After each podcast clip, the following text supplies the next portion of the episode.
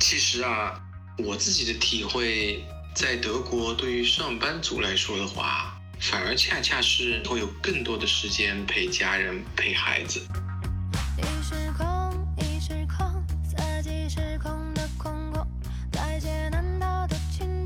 他就很惊讶，他说：“哎，你这玩意儿怎么弄的？”我就顺着这个视频跟他讲了一下他在学习当中应该注意的和他应该去使用的方式方法。他那会儿还半信半疑，但是我的这些方式方法他也用到他的学习当中去归纳总结，自然而然的他就明白其中的道理，也能成事儿。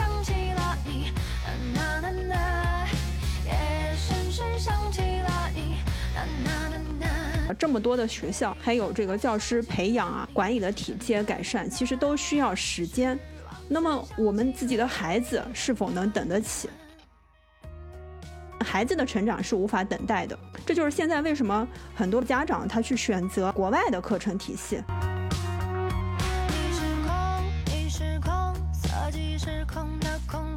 每年大概见的家长是在一千组家庭左右，这些家庭的家长大部分是焦虑，非常焦虑，另外一部分干脆就是放养，所谓的快乐教育。想要爱你爱到天上。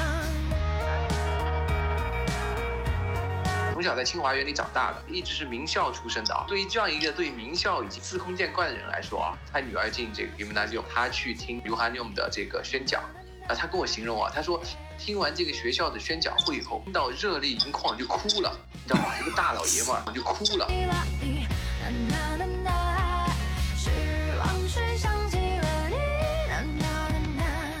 德国视角的朋友，大家好，我是晚醉。前面连着三期我们都聊了德国教育，以不同家庭背景和自己亲身的经历去谈华人对德国教育的感想。今天正好到了周末聊天会的时间，那我们就以座谈会的形式，沿着前面几期节目发散出来的有意思的问题，更深入的聊一下华人家庭和德国教育。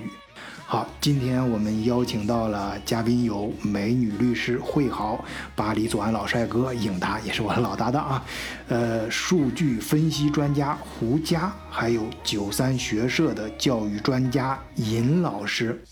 本期节目都是各位嘉宾的亲身经历，全程高能，干货满满。为了不错过每一个德国视角的每一个精彩，请订阅本频道。更欢迎加入咱们德国视角的听友群，入群方法请看节目简介。换一个视角，也许世界大不一样。以德国视角，晚醉为你评说天下事。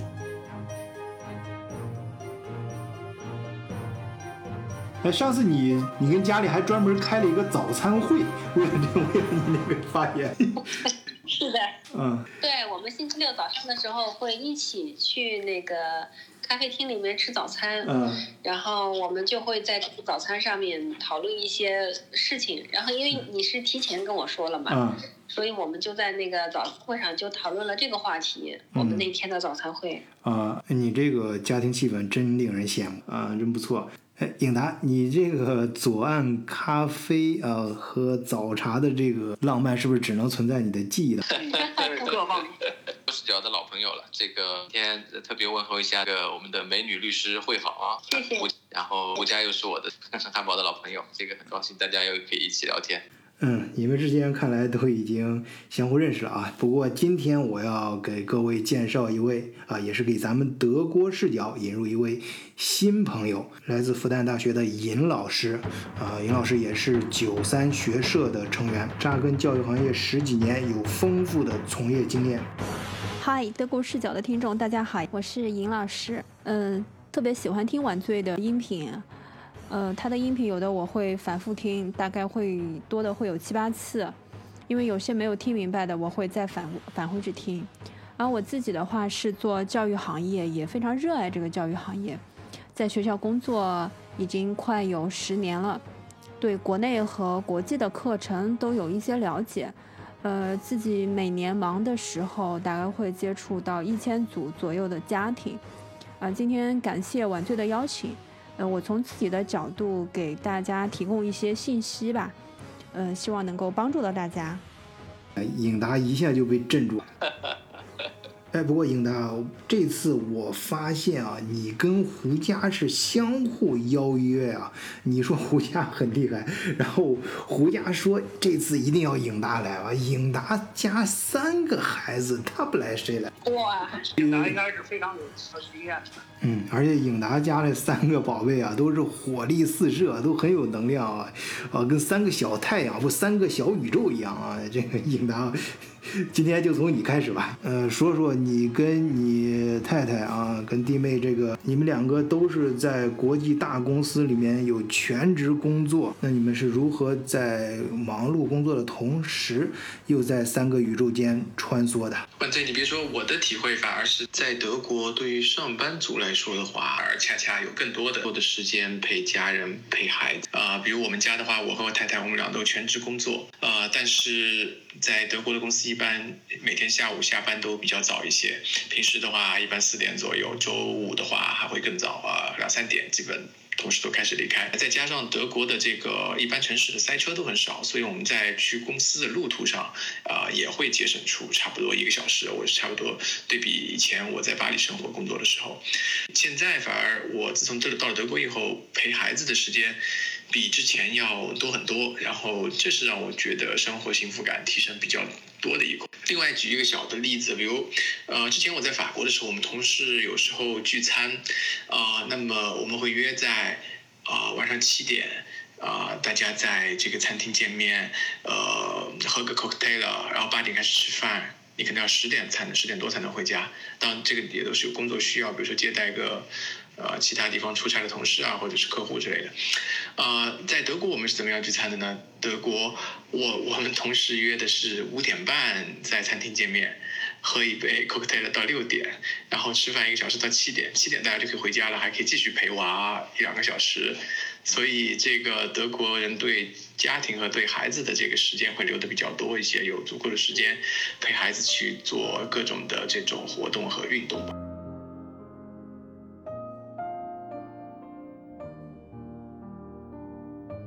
我我的孩子比胡佳或者会好的孩子要小一些，嗯，所以的话，我更多的经验还是带小一点的孩子。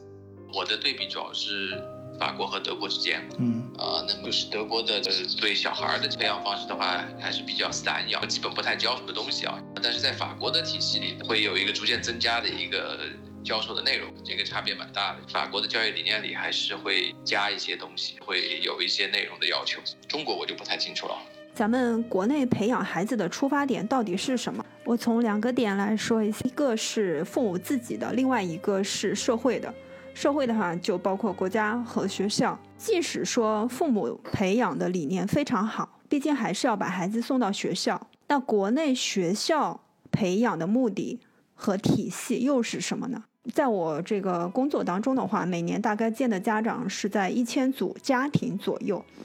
这些家庭的家长大部分是焦虑，非常焦虑。另外一部分就是说干脆就是放养，所谓的快乐教育。嗯，那么还有一些相对成熟一点教育理念的家长，但是这个比例占得非常低。而这样的现象是由很多宏观因素决定的，我们个人的力量其实非常小，甚至说要被迫的随波逐流。第二个点，我来说一下课程体系。嗯，咱们中国国内的话，目前其实就是两个主要的课程体系，呃，也就是体制内和体制外。体制内的话，就是说小朋友上国内的呃学校，嗯、呃，参加国内的中考和国内的高考，呃，最后是读的咱们中国国内的大学。那按照这个咱们国内的课程体系，也就是体制内的课程体系的话，实际上，嗯、呃，大家基本上都知道，都是应试啊，应试啊，就是深受这个应试教育之苦。当然，目前现在已经在改善，嗯，但是说这个这么多的学校，还有这个教师培养啊、管理的体制，这些改善其实都需要时间。那么我们自己的孩子是否能等得起？那孩子的成长是无法等待的，这就是现在为什么很多的家长他去选择呃国外的课程体系。那我们再来说一下体制外的课程体系，也就是所谓的呃国际课程。那现在的话，国际课程其实国内主要是三个三个为主，一个是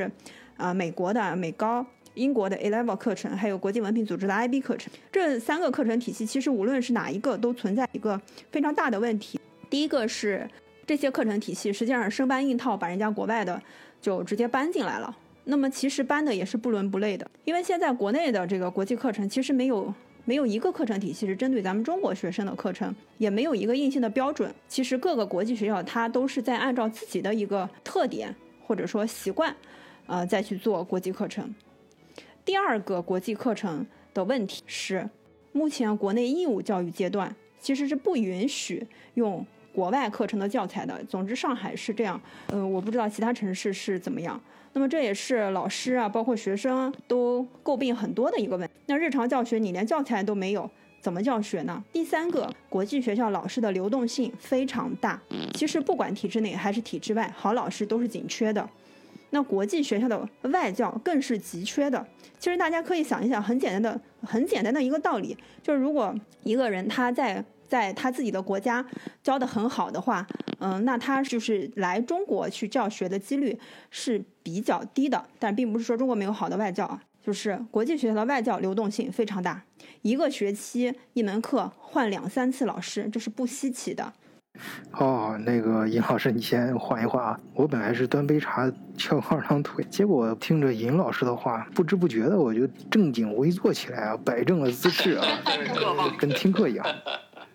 哎，对了，尹达，刚才尹老师说到正宗的呃国外教育，哎，我突然想到你刚才提这个说胡佳的儿子进了一个呃汉堡最有名的百年名校，哎，咱们可以说到说到这事儿。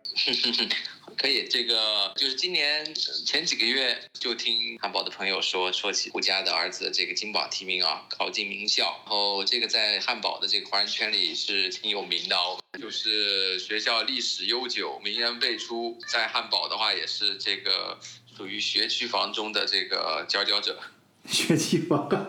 你要让国内人听了之后觉得这德国跟中国差不多啊。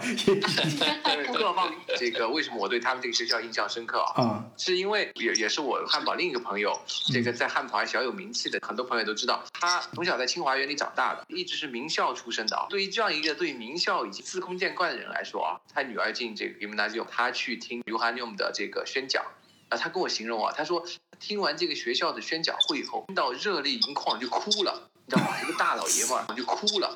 行行，对对对对，这个学区房都不说了，你这弄得大家跟汉堡跟北京的一个区一样，然后现在就开始热泪盈眶的宣讲会了，好好的一个名校，你讲成个传传销组织了。啊，还是让胡家人自己来好好说一下吧。好的，好的，那个。这个我儿子上的这个中学呢叫 Johanium， 它是一所成立于这个十六世纪的一间很古老的中学，它的外观看起来就像哈利波特的学校一样。嗯，呃，这个学校它是一个传统的拉丁语的这个学校，所以它不像其他的学校，你可以选修的这个这个外语可以是拉丁语，可以是西班牙语，可以是法语，他们学校这个只能选修拉丁语。它有两个先决条件，第一要住在这个学校的三公里范围之内，加上我们搬家了嘛，就搬到离这个学校只有八百米的一个地方，就在呃 Winterhood Max Plus 旁边。嗯，哎，看来颖达这学区房的说法还不是瞎扯啊。嗯，而且呢，离得近还不行，他的学习成绩至少是全呃所有的科都在二以上，然后我儿子大概百分之七十的成绩是一，然后其他的成绩都是二加。哎，你儿子是什么时候来德国的？他七岁，他七岁来的。他是在国内上了小学一年级，上了上了一半、嗯、然后来的。嗯。啊，然后他来的时候，呃，一句德语都不会，连那个 "hello", "guten Tag" 这些都不会说。呃，他大概用了一年时间吧，一年时间，然后把德语。呃，基本上给拿下了，而且这个，呃，在一年，就是从他来，来到德国一年之后呢，就是他的班主任有一次见我，就很激动的跟我说，嗯，说你儿子的德语，你知道现在是一个什么样的程度吗？我说，呃，我说交流没问题，上课没问题，呃，可能这些都没问题。他说不仅仅是这样，他说他的德语好到。可以给他的同学，德国同学去解释他们上课的那些问题啊，已经是这个程度了。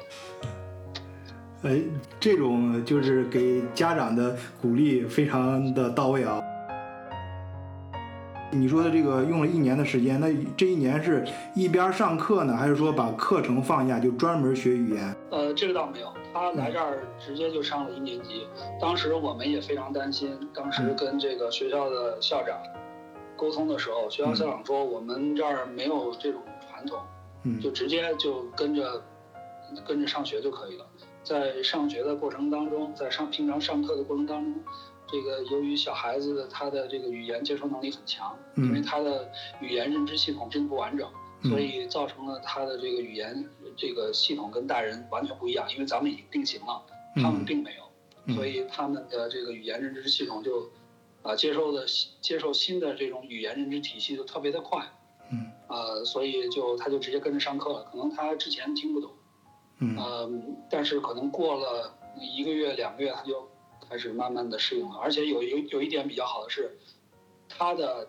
他的这个同班同学有一个是中国孩子，啊，虽然是在德国出生的，但是是中国孩子，会讲中文，能给他一一一些帮助吧。嗯，哎，我想我们在这儿对名校津津乐道的时候，呃，我不知道会好是作何感想啊？啊，我估计会好心里面充满了鄙视啊！会好，我我家的女儿，我们家的公主，那都是上了两个名校出来的。我们都不屑于上名校了，所以才能来到德国的。没有没有，我心里充满了羡慕，充满了无比无比的羡慕，流着口水在听你们。因为我们嗯、呃、刚刚来，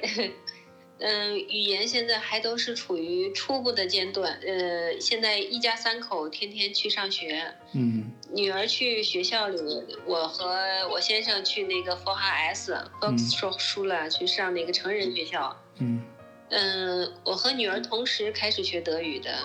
她来的时候是上六年级，嗯，也听不懂。然后，因为她其实没有，就是胡家的孩子融入的那么快，七岁过来嘛，嗯，我们来的时候已经十二岁了，嗯，呃，又是一个女孩，嗯，比较害羞，呃，不怎么要开口说话，她很快就能听懂了，呃，就是听懂日常的交流了，但是她不肯说。所以他在学校里头就是觉得很孤独，没有朋友。嗯，他总觉得他说的不好，人家要取笑他。嗯、呃，他这个心理就是中国孩子的，反正可能还是会有这种，呃，现在还没有完全克服这个心理。嗯，所以呃，我们很羡慕你们。我们现在来的这个学校呢是教育局分配的，嗯，呃，是一个叫啊、呃、私人的公立学校。呃，这个也不不太清楚，就是说他这个学校是个教会学校，是属于某一个人的，嗯，但是呢，它又是属于公立性质的，它不收费，嗯，是一个之前的前身是一个女子学校，只招收女生，从去年开始招收了一个班的男生作为实验，可能以后要逐渐放开，成为一个就是男女混合的学校。也是一所 Gymnasium， 据说也还不错，但是因为我们来的时间太短了，嗯，对于这个学校，嗯，到底哪个是什么特长，是不是拉丁语的特长，还是别的什么特长，嗯，还有这个学校好不好还不太理解，呃，确实比较焦虑，很想上一个像尹达的孩子或者像胡家的孩子那样的学校。嗯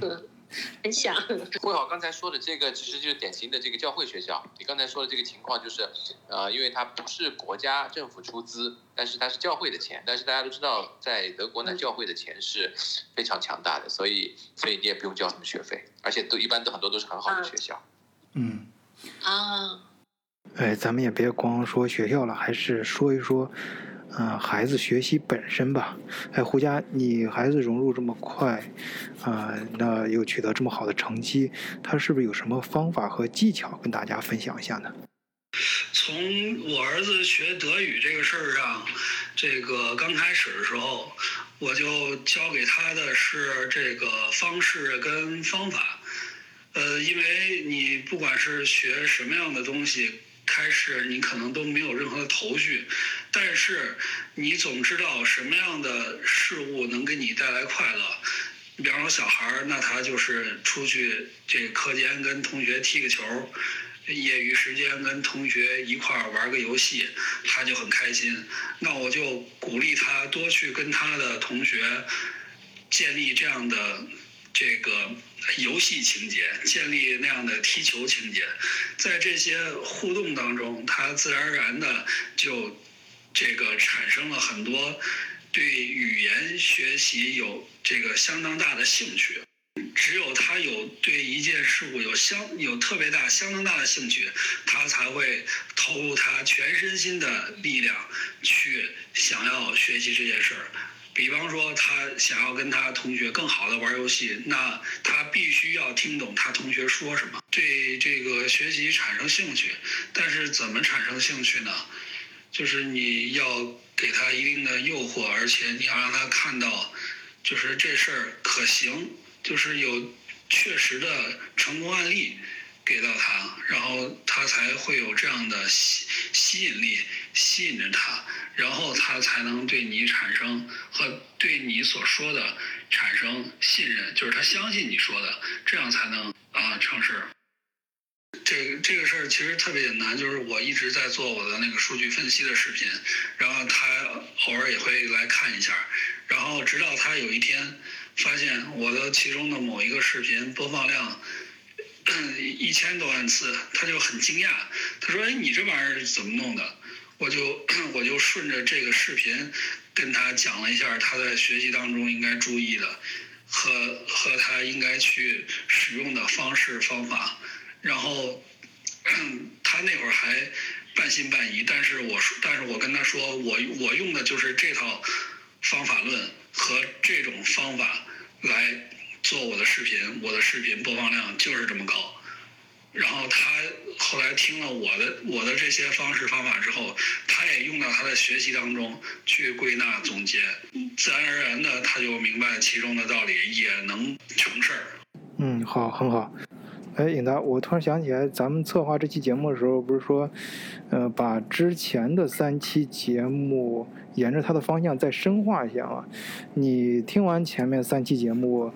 有什么感想？对，我觉得会好那期，呃，讲的讲的很好，让我对国内的，因为我自己只是在国内受过教育，没有教育过孩子，我的教育的经验都是在，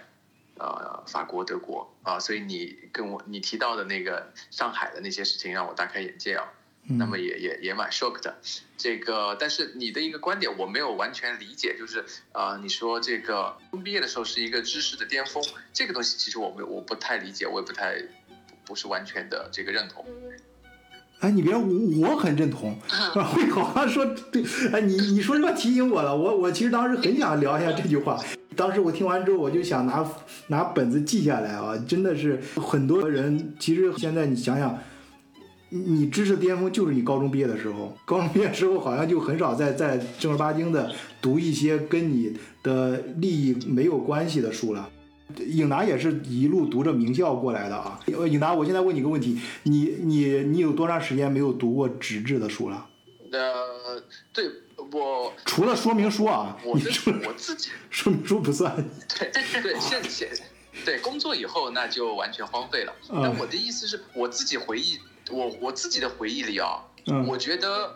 那这个，我觉得本科教育才是完成这个基础教育的。你在本科的时候，你读过跟你跟你考试每个每每科考试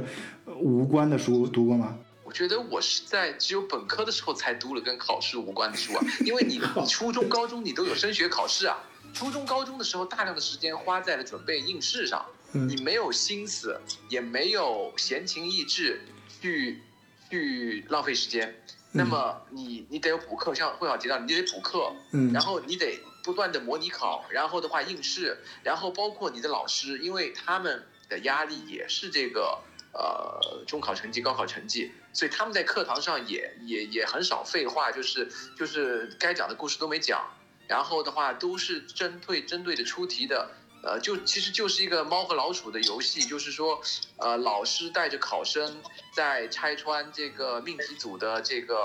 这些阴阴招，对吧？然后，呃，这个就是一个对抗，就是一个对抗。然后的话，呃，然后要唯一的这个目唯一的目标就是取得高分，唯一的目标就是进入好的好的学校，排名排名靠前，所以就太纯粹了，太目的性非常强。反而我一进入本科之后，我觉得那四年是人生中最快乐的时候，就是说我可以，这那什么叫知识的海洋？本科就是知识的海洋，因为你研究生之后你就分你就分专业了，你就你就要狭小，你就要深入了。那么本科的时候，你真的是无限的遨游啊！我觉得我在本科的时候，当然我可能我我也有点比较幸运的是我，我我本科我们学校比较大。然后的话，理工文特别齐全，就是说我当时幸福到什么程度？就是我们你看一下，我们可以有两百五十门选修课，两百五十门选修课，我可以选天文、选军事，然后选我想做的任何运动，呃，这个呃音乐，啊、呃，就是什么你想得到的，只要你兴趣点可以达到的地方，它都可都有这样的课程。然后呢，上课的时候老师就可以有不同风格的老师，天马行空的，国外回来的老师也有，本土的也有。然后他给你讲各种故事，有兴有意思的东西。哇，我觉得我我觉得这个价值观和这个价值观和这个知识架构体系是在本科的时本科的时候形成的。最后一年呢，可能大家做毕设啊，要走入社会啦、啊，要准备不管是考研、出国的那个。但是在前三年的时候，那是一个就是说你全方位的、全方位的，你可以去。认识这个世界，了解这个世界，去充实你自己吧，把全世界的知识填到你的脑子里。嗯，我靠，你这个这个，我不知道这个这这浙大给你了多少钱？浙大给你这，你浙大做这个广告做的太到位了，讲的。不是软广的植入啊，这是我自己的个人体验，就是我一直都认为这个本科阶段是自己个人的价值观形成和这个啊塑造你的这个就是。嗯行，说的不错啊。不是你说这个完全理理解，但是会好那句话我是很认同的，因为我知道咱们理解的角度不一样，它其实不是那个字字面的意思。嗯，可能那个颖达学的是理工科吧，因为我学的是纯文科的。那我基本上是就是在高中毕业之前，我说的是这个综合的知识的变通，就是比如说这个我们在高三的时候，呃，高二的时候，高二下学期会学到高数。那我这一辈子就高中毕业以后就再也没有碰过高数。我现在拿开高数的这个书，把一道题从头读到尾，我都不会读了。那我们之前比如说这个世界地理啊、国家地理啊，知道什么很多很多这种知识，为了应付考试。但是现在你可能出去旅游，全靠这点知识来应付了。你比如说这个化学，我们当时学呃有机化学和无机化学，知道各种各样的反应，知道各种各样的添加剂，知道各种各样的什么东西。但是因为我们学文科，高中毕业之后这些东西。呃，分子式啊，什么东西完全都读不下来了。现在看看都觉得非常不可思议。还有这种物理，呃、当时可以用手去通过某种方式去接电线，现在想想都是不可思议的。因为当时都会做，觉得知道怎么样控制这个危险范畴，现在已经也也完全不会了。呃，包括其实包括最基础的哲学知识，现在在想，嗯，比如说有时候我会写一些文章。用到的最理论的哲学知识，其实我觉得还是高中时候的，因为我是文科非常好，我的，呃嗯马哲史这一类经常是一百分能考到九十八分这种，所以我觉得他对我的记忆非常深刻。当然到了大学本科的时候，我们也会学这个逻辑啊，继续学各种哲学啊，但是其实都是在高中的基础上去深入的，嗯，所以对于我这个文科生来说。整个知识体系的综合体系的巅峰就是在高中毕业，是这个意思。嗯，嗯对他那个影、嗯，哦，那那那我理解了，那我理解了。嗯、对对对，这个理理理科文科确实差异很大。嗯，那我就理解了。对对，那我就完全理解了。因为对于理科生来说的话，我真的是感觉，可能我非要进了大学的时候，我才有时间和精力去去接触更多的人文方面的那些呃范畴。那么的话，这是在高中的时候。理科生没有时间，也没有这个，也没有这些课程，所以的话，确实对你，哎，道理是一样的，英达。你高中毕业的时候，我问你，你现在在德国，德国是几几年成成立的，立国的？你你高中时候肯定知道。现在我问你，你现在不一定能答答得出来。哎，呃，我明白，我明白你的意思。那那么可能可能你的意思是说，就是记忆量，就是说，呃，对一些记忆量这个，对，呃，是是一个巅峰。哎、呃，这个、这个我同意的，记忆量是一个巅峰。嗯、我我刚才表达另外一个意思呢，是一个理解力的一个理解力和一个呃领会和理解的一个巅峰。嗯、就是说，我的自己的体会呢是，高中、初中、高中学的知识可能是一些、嗯、怎么说呢，就是根据考试大纲来的这个。嗯，其实是对于教育这个层面，对于每个人人生的教育，其实触及到一个很深刻的问题。它其实很多，其实对人的教育很多东西是其实是通过一些记忆体现的。呃，我不知道你们有没有注意到过最近几年科幻片的一个趋势啊，呃，你像今年比较火的美剧《上传》就 Update， 呃，就是人的记忆。呃，人死后啊，就可以把所有的记忆定到一个硬盘里面，然后放到一个虚拟的世界里面。哎，你的生命就在这个虚拟世界里面重新复活了。还有前两年翻拍的《攻壳机动队》，嗯、呃，还有很多这方面的电影啊，尤其是这几年人工智能的兴起，都在讨论这个命题啊，究竟是人的记忆形成了你的性格，啊、呃，或者说就是进一步定义了你这个人。呃，我甚至觉得包括一些言情片啊，就突然失忆了啊，本来喜欢一个人，因为丧失一些记忆就不喜欢他，原来深爱的人啊，一瞬间就形同陌路了啊，然后就是通过各种办法去寻找他的记忆。嗯，好，那么问题来了。啊，这是咱们那个长野博士的口头禅啊。啊，那么问题来了，那么我们教育的目的是不是就是为了改变或者增加一个人的记忆，而让他记住一些我们需要他记住的一些知识点，或者是啊，也包括一些呃解题的办法啊，获取知识的办法。甚至我觉得啊，某一个技能，还有我们所谓的价值观、人生观，也其实也是由记忆形成的，或者记忆可以改变和锻造。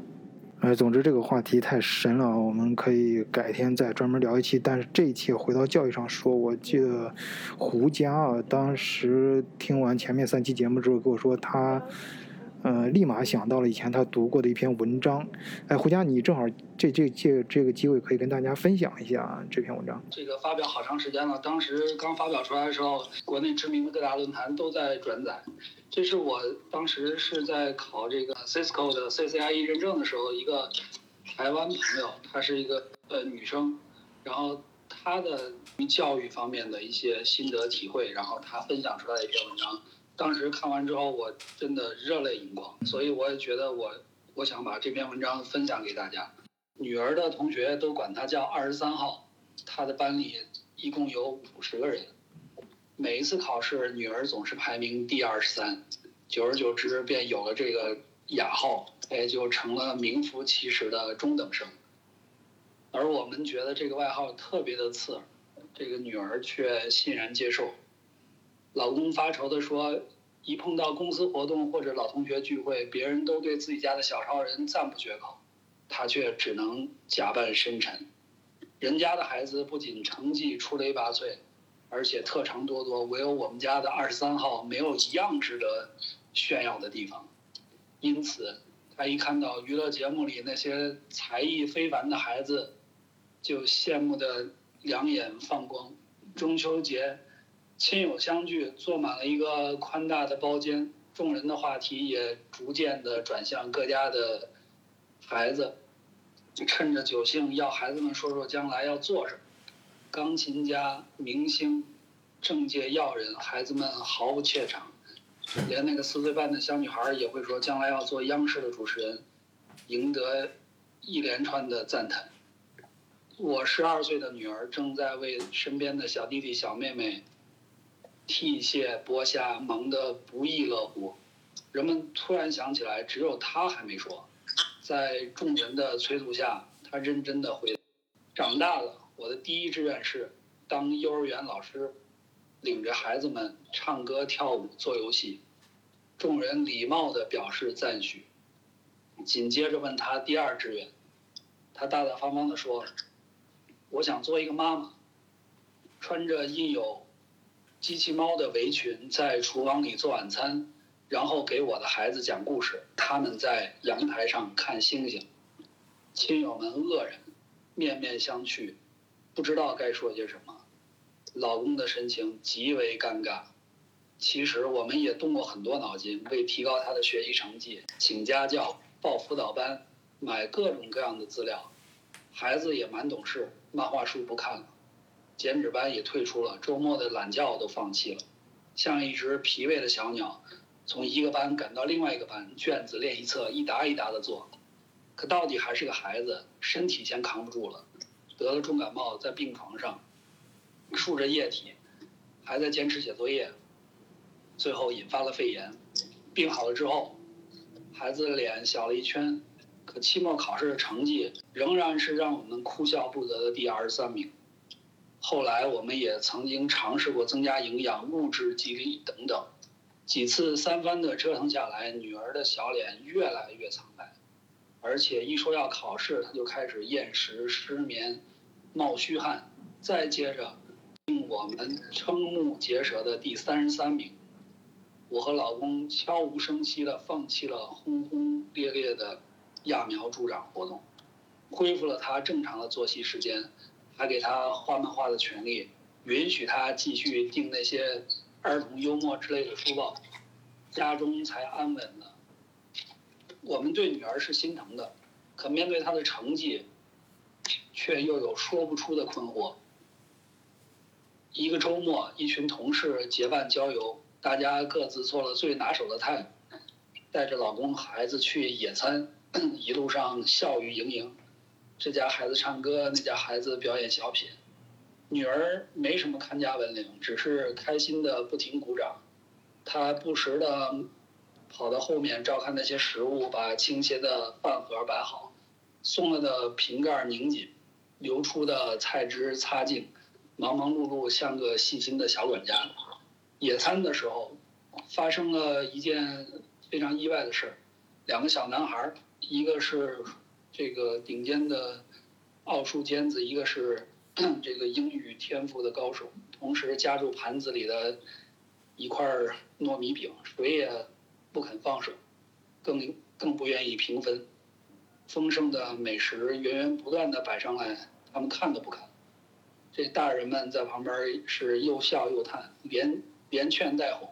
可怎么都管不管用。最后还是女儿用掷硬币的方法轻松地打破了这个僵局。回来的路上，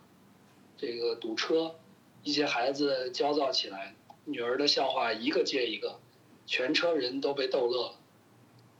她手底下也没闲着，用装食品的彩色纸盒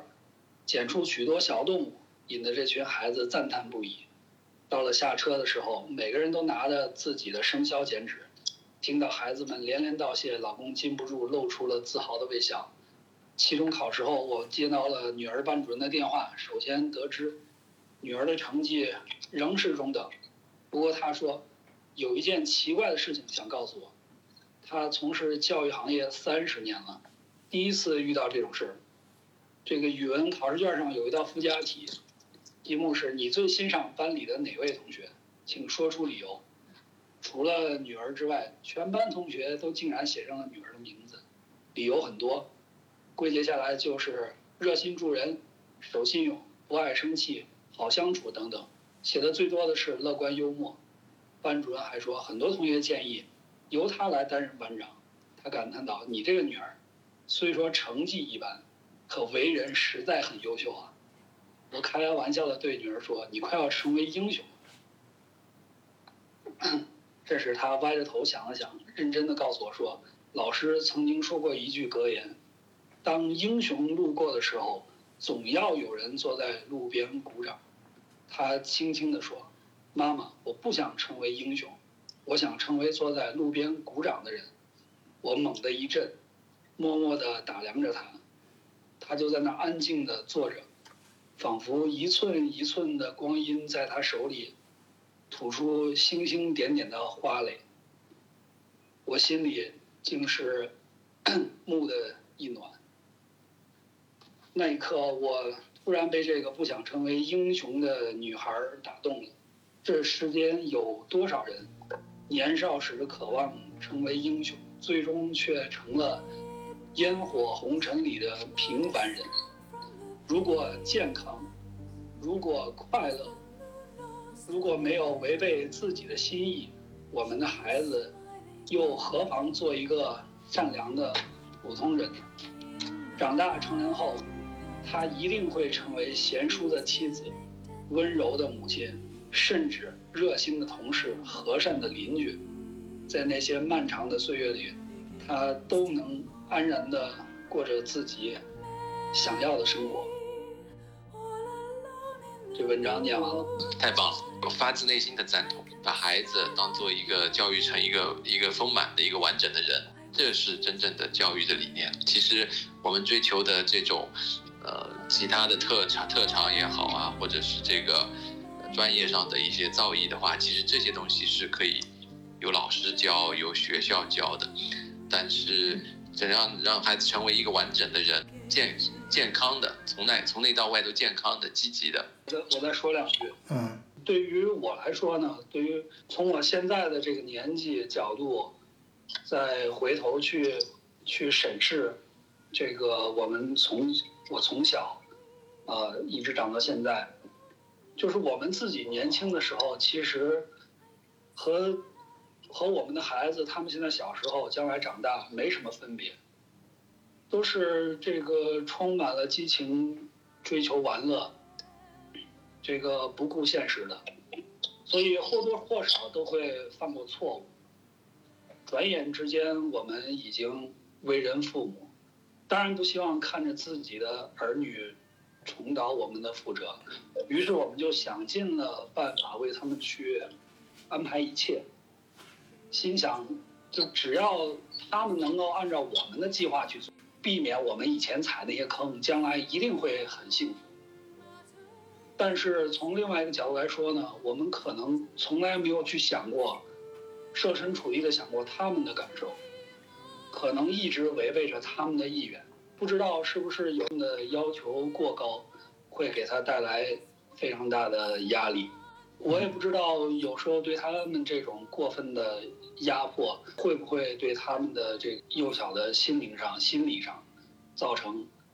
很大的影响。其实我到现在才明白，人生是需要经历的。任何人如果没有经历过酸甜苦辣，是不会得到真正的成长的。嗯，我觉得这个文章里面啊，这个是，呃，家长一直他这个就写文章这个家长，他是在想一直想在用他的方法去教育他的孩子。想改变这个孩子的成绩，提高这个孩子的成绩，他实际上呢，